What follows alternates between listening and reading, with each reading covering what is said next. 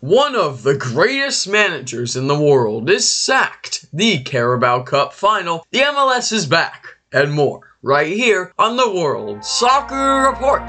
It is time for the Rowdies Rundown and World Soccer Report with Buster DeLay as we go over all of what's happening in the world of soccer. And here is your host, Buster DeLay.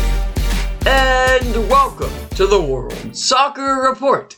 It's always good to see you again, or rather, talk to you again. And I sincerely hope your day is going very well, and I hope some good old soccer talk will make it even better. That talk will start off with a piece of soccer headline that has probably gone underneath the radar. Marcelo Bielsa has been sacked by Leeds United. The Argentinian manager, who is often considered to be one of the most tactical and overall best managers of his generation, has parted ways with the Premier League club after a horrendous run of form, including the most recent 4 0 loss to Tottenham Hotspurs. The 66 year old retired from playing professional soccer at the age of 25 in order to pursue coaching. Bielsa was appointed manager of Leeds United back in 2018, where he proceeded to take Leeds from the EFL Championship into the English Premier League.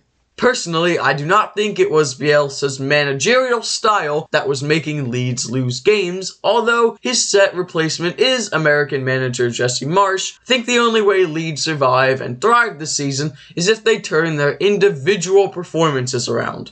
They have been good, but they need to hone in on some defensive errors at times. Goalkeeper Illan Meslier has been great but he has also conceded a massive amount of goals because his defenders cannot defend set pieces. Is that a coaching issue? Is that a player issue? Let me know your opinion. My Instagram DMs are always open at World Soccer Report. That's at symbol World Soccer Report. All one word.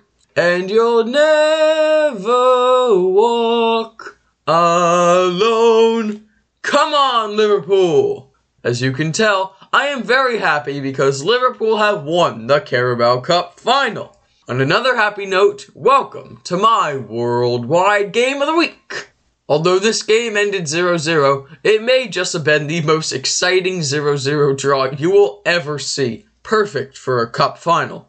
The amount of times the flag went up for offside makes this game even more exciting, so let's hop right into the analysis. The match was always set up to be a classic, with both teams putting on stellar performances as of recent. Liverpool have a new delight in their attack with the signing of Luis Diaz and the return of Harvey Elliott from injury. Chelsea, on the other hand, have so many quality players all around, and the thing that makes them so notable is that they are still developing and getting even better. This game was a goalkeeper masterclass through and through, and Edouard Mendy showed this from the get go. The Africa Cup of Nations winner made an astounding double save to keep out fellow African Cup of Nations winner Sadio Mane from point blank range. Christian Pulisic missed a glorious chance in the first half as well, with his close range shot being stopped brilliantly by Kalman Keller. In the second half, Mason Mount hit the post early on after being through one on one against Kelleher after he rushed his shot. Liverpool finally seemed to have taken the lead through a Joel Matip header. However, the goal was ruled off as Virgil van Dijk was deemed to have interfered with the play in an offside position. Before the match was over, both goalkeepers would have to make vital saves, Mendy denying Diaz and Kelleher denying Lukaku brilliantly. Thiago Silva cleared Mohamed Salah's chip ball off the line, and two Chelsea goals were disallowed. Romelu Lukaku was offside by a loose thread on his shirt, and Kai Havertz was also offside when he finished past Kelleher. After the 90 and extra time, it went to penalties, and to try to stop these, Kepa Arrizabalaga was subbed on for Chelsea. Every penalty was scored until it came to the goalkeepers. Well, Kelleher smashed his in, and Kepa failed to hit the target. So the person that was brought on to save the penalties and save Chelsea ruined them. The trophy went home to Liverpool, and the Kop could breathe in a deep sigh of relief. I do feel bad for Kepa, and I kind of think Mendy should have stayed on because he was playing really well. But Chelsea made that decision, and the game ended with a Liverpool victory. What a game! The Tampa Bay Rowdies beat Osprey MSOC 2 1 in preseason Sebastian Guenzatti, El Capitan, netted his first goal of the preseason, along with Lawrence White doing the same. The MLS has returned to full action. Some of the best games of the season starting, in my opinion, are as follows. Atlanta United defeating Sporting Kansas City 3 1. Luis Araujo scored the opener with a lovely finish. Dom Dwyer put Atlanta 2 up. Daniel Salloi scored a heck of a volley in the 85th minute to bring the scores within one, all before 17 year old Caleb Wiley poked the third goal in. The young defender marked his MLS debut with a lovely goal. On top of that, my favorite player, Josef Martinez, won man of the match honors with two assists.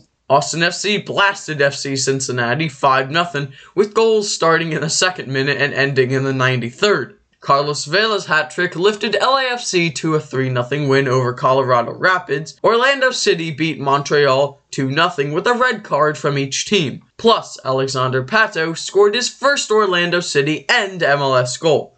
Chicharito Hernandez scored the winner for LA Galaxy against the reigning champions New York City FC. Yimmi Chara's bicycle kick helped Portland draw 2 2 with New England. Sebastian Lletget marked his Revs debut with a goal as well. Charlotte FC's first game in the MLS did not go as planned, as they lost 3 0 to DC United courtesy of an Ola Kamara goal and a brace from Michael Estrada. Finally, Columbus were dominant as they won 4 0 against the Vancouver Whitecaps. Due to circumstances in Europe, mainly Russia and Ukraine, the UEFA Champions League final will now be played in Paris. Some scores from the most recent Champions League matches were Juventus won, Villarreal won. Juventus scored a first minute Vlahovic goal. This guy is so good in front of the net. Parejo's goal was pure quality as he drifted into open space inside Juve's box to finish calmly. Anthony Elanga saved Manchester United in a 1 1 draw against Atletico Madrid as he scored in the 80th minute. João Felix was the man to score for Atletico Madrid. Be sure to stay tuned for a lot of special transfer news in the next episode of the World Soccer Report.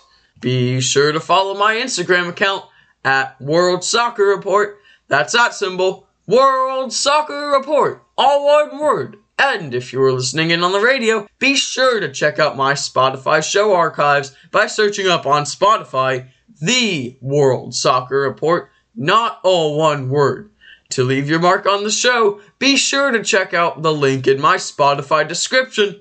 Thank you for listening, and as always, thank you to Radio St. Pete Online for being my home base here on the show. This has been the World Soccer Report, and I'll see you at the game.